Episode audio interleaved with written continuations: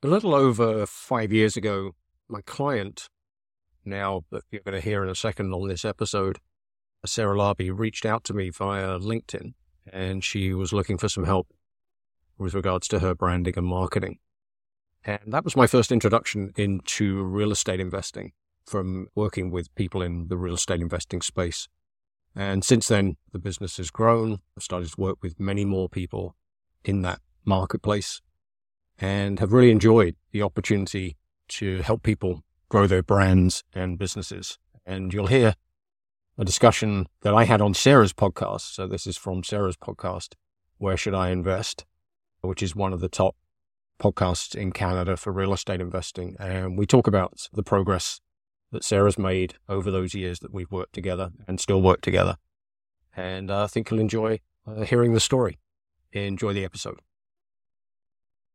Welcome to the Personally Brandtastic podcast, where we help you build your personal brand and business so that people can find you easily, want to work with you, and can't wait to refer you. My name is Paul Kopka, and every day I work with real estate investors, professionals, and business owners who want to stand out from the crowd and attract more of the right opportunities without feeling inauthentic or spending all day doing it. It's all about communicating how personally brandtastic you are because marketing is how to get their attention, but personal branding is why they choose you. Now, back to the show. Welcome to the show. How are you? Wonderful. Thank you, Sarah. Thank you for having me on the show. It's been a while. I think I'm trying to remember when I was last on the show, but it's been a while. Yeah, maybe a year and a half. So, for those of you that don't know, Paul is my branding and marketing manager. I, I had a very sporadic podcast that was actually I was recording back then on the phone. Can you believe that? I was like, it was horrible, horrible. And you guys remember the first few episodes. And I had no business cards, no website, and and you helped me along the way. I think for what has it been five years now? Five years? Yeah, years? I, I, uh, yeah, I think at least five. And it's just been great to see your journey, though. I think that's the other thing is that you are open to making change and learning and continuing to try things. And I think that speaks a lot to who you are and what you've been able to achieve over the last five, six years. And it's just been great to be a small part of that. Yeah. And you're a huge part of that because I don't think I would have been as organized. And I, like, I think a lot of it was just the consistency of the podcast and creating that email list and like all those things that I had no idea what I didn't know back in the day. And, and you helped me. And it's a huge part because I'll tell you when you're posting content on social media, you don't own that, just like the same as an email list. And and I found that out when my Instagram got hacked the first time, and then the second time, the third time, and you can't really rely on another platform. You've got to build your own, right? Yeah, very much. And I think that's a really good point to to emphasize with people is, and the best analogy I've heard of this, and I'll attribute this, this is Michael Hyatt, who's a leadership guy down in the states, and he likens your website is your home country, and social me- your social media accounts are your embassies. So mm-hmm. your embassies give your social media accounts give people a flavor for who you are and your brand and what you do. And then the goal is to drive people back to come and visit your home country. And then you're in control. You you can do what you want on your website. You can try and collect people's emails, and then you can get into a whole process of continuing to communicate with them, even if social media changes. Yeah, yeah. And I think a lot of sales have come from the email list, I would say, mm. versus social media, because we can really capture them. So before we do get into all of that stuff, maybe just give us a little bit of an overview of what it is that you do and how you help investors. Yeah, sure. Uh, thank, so I run a marketing and branding agency now. When we were first talking, I hadn't, I'll be honest, I hadn't looked at real estate investing as a particular marketplace. And you opened my eyes to that and have been great at introducing me to other people. And that's open up doors elsewhere. Um, so that pretty much all of my work now, all the work that we focus on is with real estate investors or related professionals. So we do everything from yeah, email marketing, websites, helping people with podcasts, social media, pretty much anything that you would fall under the the gamut of marketing we help people with. And then obviously the other thing is helping people with strategy and processes and systems, because I think that's probably where a lot of people fall down is not having those things in place, which is what, how we started talking initially. Yeah. It's, I've had many conversations with uh, Matt, my spouse. I think you briefly talked to him at one point. He's like, I can't really understand what Paul does. I'm like, he basically just does everything. You have an idea, you're like, Paul, go. and then you go and you implement it. He's like, the but like how? I'm like, let's just say I want to do a course. I say, Paul, this is the course, or you make suggestions. And then you just basically implement it and then do this, the marketing behind it and the sales strategy behind it. And I think that's like some people would have a hard time understanding, I think sometimes what it is that you do for people, but it's very vast. There's a lot of different hats that you wear. Yeah, I think probably a good description would be a fractional marketing manager. So you're probably not in the position, although you might be, not in a position to hire a full time marketing manager, but mm-hmm. you want somebody that has that level of expertise and knowledge and is able to deliver those kind of services. So it's having your own fractional marketing department and, and having it and having it on call, but not having to have somebody there full time and the expense of that. Mm-hmm. Yeah, absolutely. From like website designing, I don't know if you want to do that many more of website designs, but you've done a couple for me. Creating strategies, creating marketing strategies.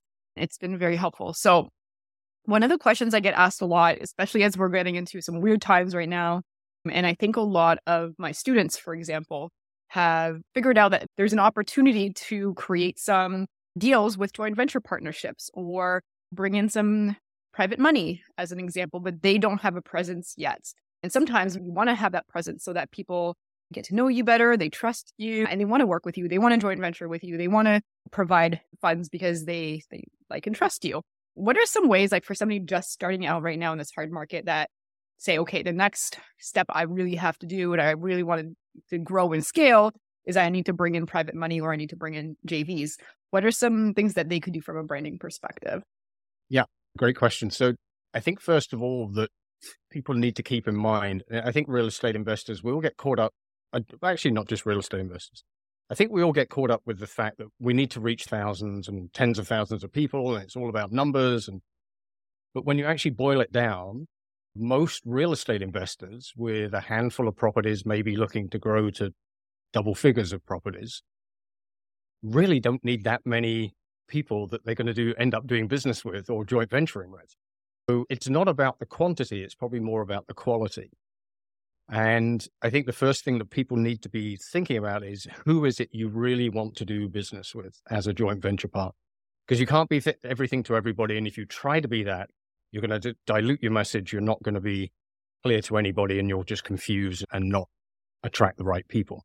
So get very clear about who it is you want to do business with. And an easy way might be to look at people like yourself if you're a real estate investor and you came from corporate or you're in a corporate position now, is think of other people like you who might also be interested in real estate for the same reasons. Because then you can speak from experience. So your trust and credibility is immediately up there. And you only need to be one or two steps ahead of whoever you're helping. You yeah. don't need to be you don't need to be the 300 door guru because that would probably put a lot of people off anyway. Yeah. So get very clear about who you're trying to reach and then start to think about in terms of content, what are the things, what are the questions that you have in the back of your mind when you were looking at real estate investing? And start to answer those questions for people and put content out there to that effect. And it can be as simple as if you're wondering how you can use SP money to invest in real estate, here's the answer. And give people a two, three minute video. Mm-hmm. And don't be afraid of video. I, I think we almost, I did hear it on a podcast just the other day, and somebody said, it's no longer a case of if you do video, it's how you do it. so I think we're past the, right. we're past the, that's what, how people consume content. And, and the beauty of that with that video is you can then take that content and repurpose it in 17 different ways. It isn't about having to produce tons and tons of different content either. You could do a three minute video and that could last you for 17 different social media posts and blog posts and website articles and everything else. So videos are definitely key. Do you think that they should live on somebody's website? Do you think it's important for investors, even if they just have a handful of properties, if they're looking to bring in money joint venture partners to have a website of some sort they can direct them to or what do you think what do you think like the basic i know we mentioned videos on social media but the basic necessities they want to have to show some credibility? Yeah And you're talking uh, you're usually talking significant amounts of money that somebody's going to invest with you tens of thousands. So if you don't have a website if you were about to do business with somebody and they didn't have a website and you're about to sign something over to them of $100,000 or something, you might have a little bit of portion at least. So I think a website is has to be, it's like a, maybe less so a business card, but I think a website is a minimum. Uh, and it doesn't need, again, it doesn't need to be hundreds of pages. It could be a one page website that just covers the main pieces of information that you want to get across to people. Who are you? What do you do? Why do you do it? How do you do it? How can you help people? Simple as that. It doesn't need to be fancy. It can be done very, very cost effective and still look good and have the right sort of feel. Somebody says, okay, this looks like a legit kind of kickoff. And then it goes back to what we were saying about social media is ensuring that if people are coming to your website, how do you capture their email? How do you get them into your ecosystem that you can start to then communicate to them on a regular basis via email versus posting mm-hmm. things on social media? Yeah, I think that was that is probably if I have to look at all the stuff that we've done together, that email list creation is probably the best ROI on time, efforts. I'm sure there's some costs that are involved in that because you know that is truly like capturing the audience that is interested in what you have to to share and i think when i look back at whether it was sales for the resort or for an upcoming class or that kind of stuff like that is essentially where i want to say 90% of it came from is that email list creation yeah yeah it's funny i was interviewing actually an email marketing expert from australia for my podcast just last week and he shared the stat that for every dollar you spend on email you get back $38. Yeah. No, I can see that. And then if you think about social media, it's fractions of a penny that you might get back for every dollar. Or yeah. It's, it is by ROI by far the best investment you can have. Yeah. I remember when we sent out one email for partnering with us and we had 40 or 50 replies, which was amazing. And we bought a bunch of properties with and helping other investors along the way as well. And that that's huge. And that came from one email. And then they filled out a form. Then we started talking. We got to know some of them. That that was super powerful. But obviously, it, it took years for it, it was... to get to where it is today. For me, somebody that's starting out, like what's the timeline that they can maybe expect for things to start rolling? And let's just say they do a website, they do some videos. Like, you know, what can we expect as an average? I know it's hard yeah, to say. So, in terms of the website, so if you're putting content on there and you're optimizing it for Google, organically, you've got to be looking at six months to a year that those keywords you're going to start appearing higher and higher. And that's only if you're putting out content on a consistent basis. If you just create a website and then put nothing on it, Google naturally assumes that's not a very exciting website to send people to, so it won't. So you've got to think about it goes back to consistency. It goes back. It doesn't need to be, again, it doesn't need to be posting every day, just a well thought through, well written article at least once a month would start to help you in terms of credibility, visibility, and everything else. In terms of joint ventures, and again, it goes back to the quality versus quantity. If you can have five quality conversations versus mm-hmm. 500 likes and thumbs up, the five quality conversations could lead to one person that ends up joint venturing with. Uh, you'd probably be able to answer better, Sarah, in terms of how long does it take from somebody initially putting their hand up and saying, yes, I'm interested to mm. actually signing a joint venture agreement. But I think you've got to be looking three to 12 months to build that visibility and credibility. But it, it could yeah. happen. Somebody just happens. And again, that goes back to the marketing is if you're not doing anything, nothing's going to happen. But if you're doing something at least on a consistent basis, you're running the risk that somebody's going to bump into you that happens to mm-hmm. be at mm-hmm. the right time at the right. And that's the other thing with an email list is I see it often if people are even emailing, and I would suggest a lot of real estate investors are not even emailing people, mm-hmm. not at least not in a informative value way. But if you are, uh, I see a lot of people put emails out. They try it. They try it for a month oh, nothing's come back. It's not working. I'm going to go do something else. You know, it, it just happens to be those people are not ready. That one time when it lands in their inbox on the right day at the right time. As you said, you sent out an email. I'm mm-hmm. looking for joint venture partners. You hadn't done it for a while. You put it out, 40, 50 people put their hands up. So it, it's about consistency and quality. For sure. Okay, so here's another question because I, I, think I think because the podcast it put me on a platform where you get recognized. And sometimes people want to be that authority in the their industry, their strategy. What are some good things that they can do? Maybe it's not for joint ventures or finding money, but just to be able to set themselves apart and create a brand for themselves. And I know you're big about brands. What are some things that somebody could do to really create their brand and their identity in this industry? Or it could be different industries, but just let's say real estate investing. Yeah. What, and it goes back to what do you want to be known for? Again, don't try to be something to everybody or everything to everybody, because again, it's just going to dilute your message and people won't know what you stand for. Is it is it a target market that you want to work for or work with? Is it a particular location that you want to focus on? A lot of real estate investors focus very locally and they say, I'm going to be the real estate investor for Hamilton or for the Golden Horseshoe or whatever it happens to be. Or it could be a strategy like you did originally for the BRRRR. You were known mm. for the BRRRR. That enabled you to then pivot and change when you were ready to do it. But that served you very well for quite a few years. Yeah. And you know what? And that's still a mm. strategy I still love. you just gotta, you gotta now convert into many more units. But but yeah, no, absolutely. And then at some point you're right, you have to pivot with the market. So what what is it what strategy or what do you want to be known for that you can start to then put out quality and again it goes back to quality content. Mm-hmm. It isn't about it isn't about pitching people because you'll you'll rarely get somebody signing over hundred mm-hmm. thousand dollars on a first email or something or a first social media post or something. Yeah. But if you're consistently there in front of them and they finally say, okay, yeah, okay, I'm ready for to do a multifamily investment. Now, who is the person I should go to for multifamily? Yeah. Or who should I go to for midterm rental?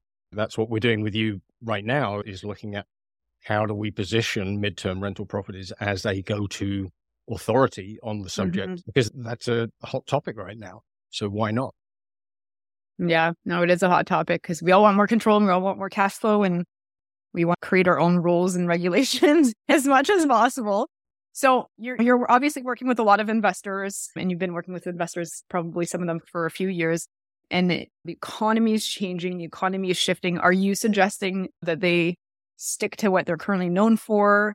They pivot? Like what are you seeing in the market and what are you suggesting that they do if they're like struggling with maybe some of their their initial branding or a strategy? Yeah, I, th- I think I think you've hit it on nail on the head with that second the strategy because there are certain strategies right now that are just not viable. Flipping, for example, is right fraught with challenges right now, or it certainly was during COVID. Host- and, and, pre-construction mm. too. Like pre-construction used to be super big, and you said wholesaling, but yeah, there's there's some things that just in 2023 are going to be a little bit harder to do well with, and probably a little bit more risky for the uh, market cycle that we're in. So some so somebody that's in that situation, yeah. Think about the if everybody listening thinks about the people that they follow on social media and why they follow. I will almost guarantee you that a number of those people you're following are you're following them because you're following their journey. You're interested in what they're doing next, how they're learning, what they're learning, what they're sharing about those learnings. So you could do exactly the same. If you're, if you've focused for the last three years on flipping and now it's just not the market you want or need to be in or can, or can be in, okay, start to document that. Start to say, okay, this is, hey, it's Bob here and I've been flipping properties for the last three years, but you know what? With the current market, flipping's not the way to go. So I'm going to go and have a look at rent to own, or I'm going to go and explore BRRRR. Then reach out to some BRRRR experts or some rent to own experts and say, would you mind sharing some of your tips, ideas? It could be a video. You could write an article. So you could reach out to the five, five high profile BRRRR people and say, what's your number one tip that you would give if you were going to start going into BRRRRs? And I find the thing that I enjoy a lot about the real estate investing market generally and the people within it is most people are willing to give a little bit of time to help you. They're, mm-hmm. they're more than willing to answer a question or point you in the right direction or recommend a resource. And I don't see that in every industry. But I think you'll find if you are a real estate investor and you're, you're about to pivot and you're wondering, how am I going to communicate that? That just reaching out to a few experts and then pulling together the top 10 BRRRR experts' recommendations about how to get started in BRRRRs or And that becomes an article. Then that becomes 10 separate videos. That becomes 10 social media posts. And then you've got content. And then people are starting to follow your journey. Think of somebody, somebody as famous as Gary Vaynerchuk. The way he's pivoted and changed over the years from being a spotty kid on a video, terrible videos on YouTube, doing wine tasting literally on video, to now he has full time videographers following him around, curating and mm. recording everything he does. And it's all turned into content. You don't need that. It doesn't take much. You've, everybody has a phone in their pocket. You have a video camera. Mm. And people will be interested in the story. And those that are interested will follow you, and those that aren't won't. And that's fine. That's... Yeah. Yeah, no, I, I agree. And I also know that there's people that will sometimes come to me and be like, I don't feel comfortable being on camera. I want to be behind the scenes. But I would say then think outside the box a little bit and try to find a way to become an authority in your market. So here's an example. I have a student of mine in my REI Academy class, a young guy just getting started. And I challenged him to set up a meetup, an investor get together, because he's in Sudbury and he's like, there's not a ton of stuff in Sudbury. There's not a lot of events where I can meet other like minded people. And that's kind of what he's looking for. I'm like, perfect. You go create it. Here's your challenge. Go book here, reach out to this person, invite people, and he, and he's doing it, which is amazing. But right. but sometimes by doing that, and, and I think he's creating some cool videos too about mindset and just like growth and all that kind of stuff, which is great. That sometimes that's what people want to be around other positive people. But I think by creating these events and creating the opportunity for people to get together, that could help him become that authority in that area for being able to have a great team and connect and know who's who in, let's just say, Sudbury, if you want to do a BRRRR or conversion or any of that stuff. So sometimes it could be as simple as that too, is just don't be the follower, be a leader and, and start some. Great example. That, that is a perfect example. And yeah, he's going to position not just himself as the expert locally because he's running a local event, but there are a lot of investors down here in southern Ontario that are looking for markets to invest in, and Sudbury is a great market to invest in because you can still find good value properties there. Yeah. And he'd be he'd be potentially that because if you if he ends up running a meetup and then puts out some content around and keywords it for, with Sudbury and real estate investing, if I start to Google, I'm thinking of investing in real estate investing in Sudbury, chances are his content's going to come up, and then he's going to get people inquiring directly to him because he's the go to person locally. And if they're not local and he's local, maybe they'll right. indirectly invest with him because they're like, oh, you're the one that's doing all these events and groups. And I see that you've got lots of great speakers.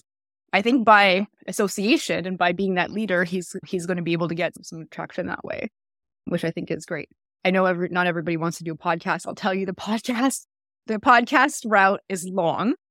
100% of it's worth it. But I'm just curious now because I know you're helping some people with podcasts, but is it a lot harder now? Just is it more saturated now than it used to be, or is there still opportunity? Yeah, I think when we were working on your podcast, and at the same time, I was helping two other people with their podcasts.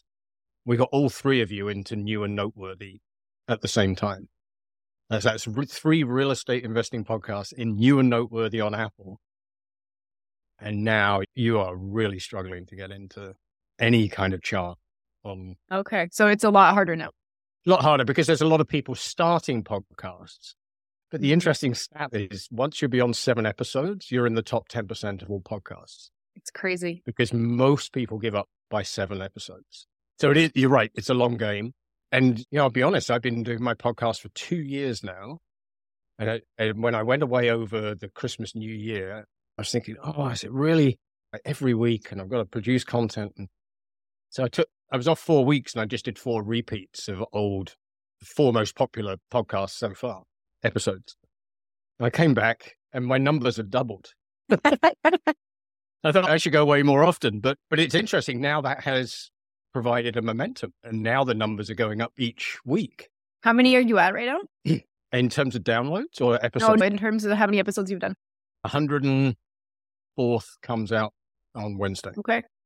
So for me, back then, I found that it was probably at the 70, 80th podcast that like things started to, it takes a long time that things mm. started to get rolling.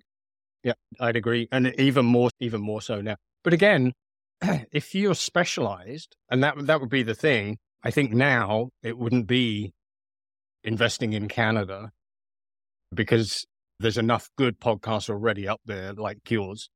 So it needs to be more niched. It could be, and again, it could be really local and Mm. you could make money on that because if you've got a very targeted podcast with a very targeted audience, you can get sponsorship. People will pay and it'll be way more than the posted rate of pennies per click.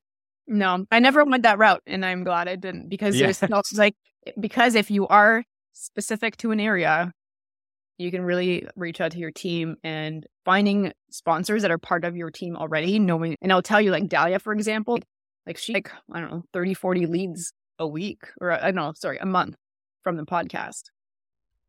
And she's been doing she's been doing it for a while with me, but yeah, I wouldn't necessarily go to a random ABC company and get them to sponsor. It still needs to be I think, anyways, if you're going to reach out to sponsors, make it relevant to what it is that you're doing.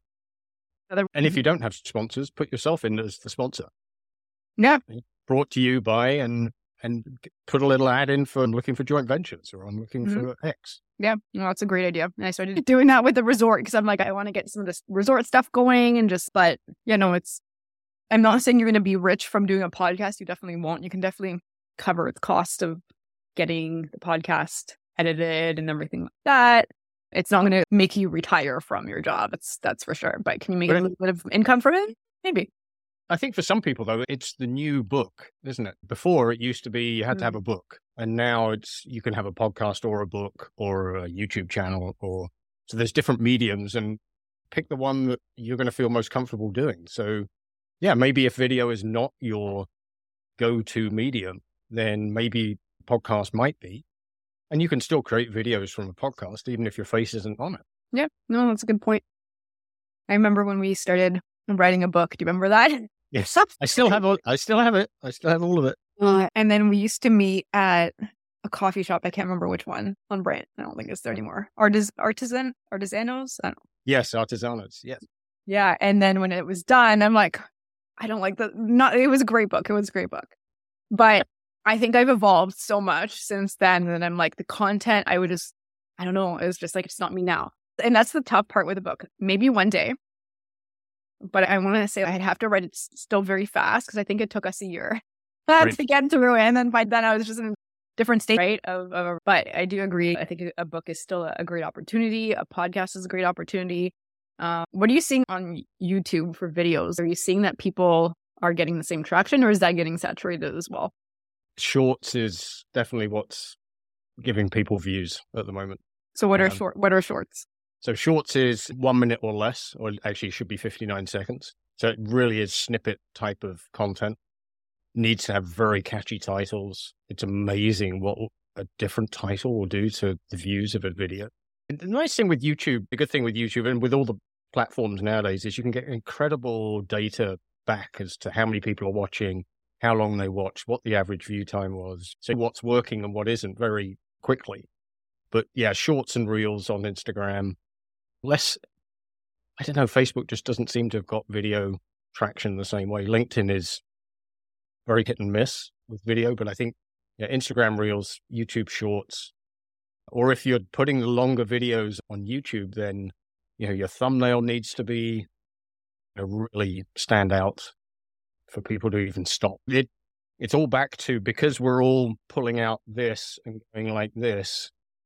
It's the whole goal is to stop the scroll. So you've got to think about what is it that's going to stop somebody just going right past you Yeah, and stopping enough that they're going to go, oh, that's interesting. And then does what they've just seen, is it interesting enough for them to then touch on it to watch or whatever? The good thing with shorts is if they stop, the video plays. So you don't have to worry about that. it is funny because I think with the pandemic, it made people's attention span even less than it used to be. Like I know for me, I have less of an attention span even now. And I used to like, I don't know, maybe I have 80 now, but like I, I used to be able to focus on stuff, but now I, I get it.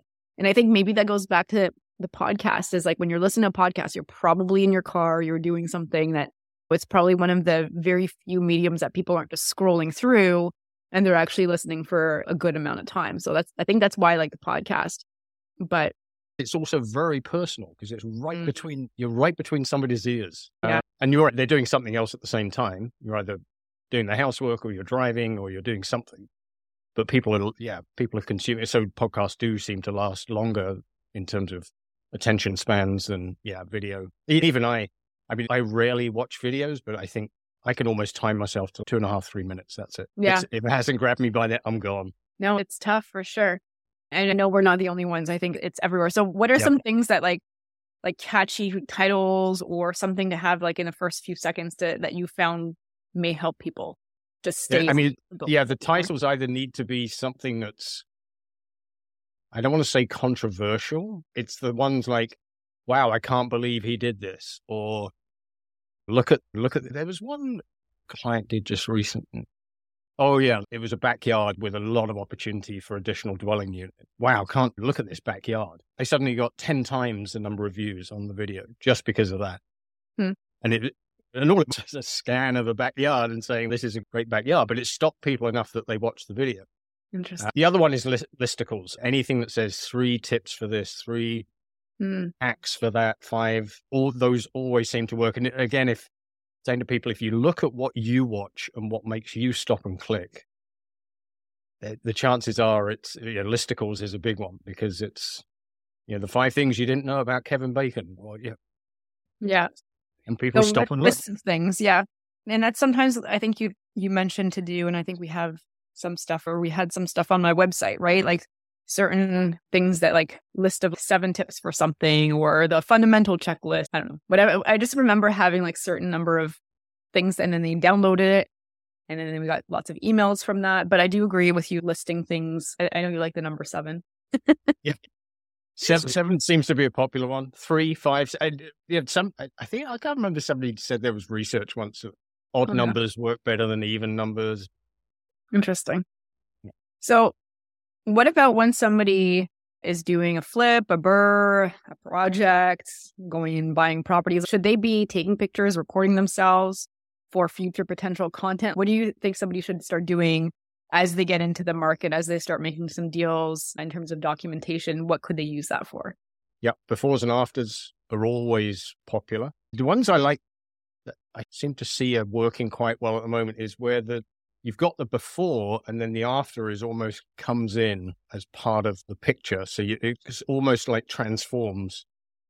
And there's so many th- great things you can do with video editing. And not that I'm an expert in that, but I know people that are. But seeing that kind of transformation seems to grab people. I, the other one that you know I've seen less of recently, but I think people are still really interested is if you if you want to get into details, is breaking down the numbers.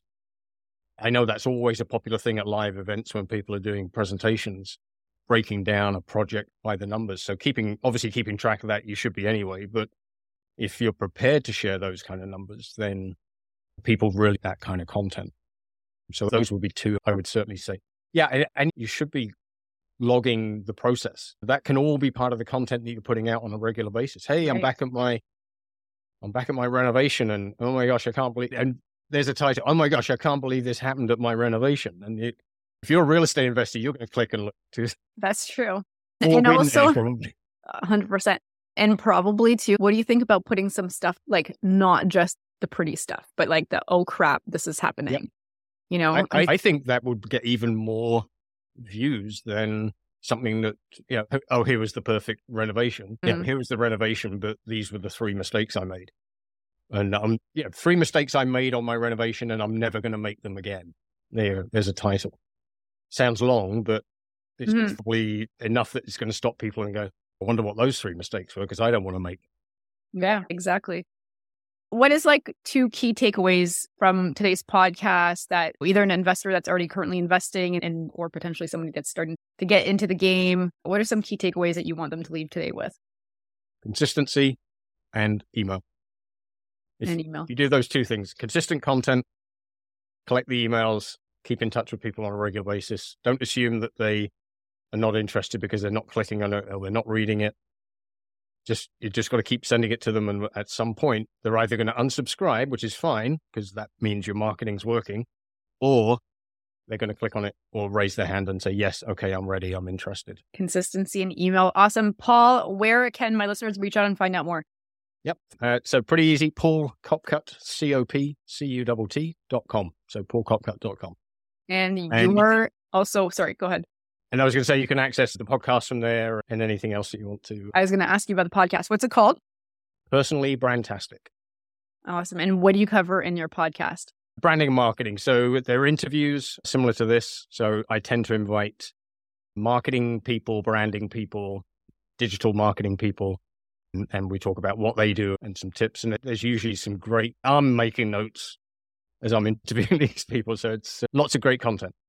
So, can I ask, what's one key thing that you learned from interviewing them that you're like, this is key that you can share on this podcast? Yeah, probably the one one of them that made the biggest impact last year was a guy that told me about the Google Knowledge Panel.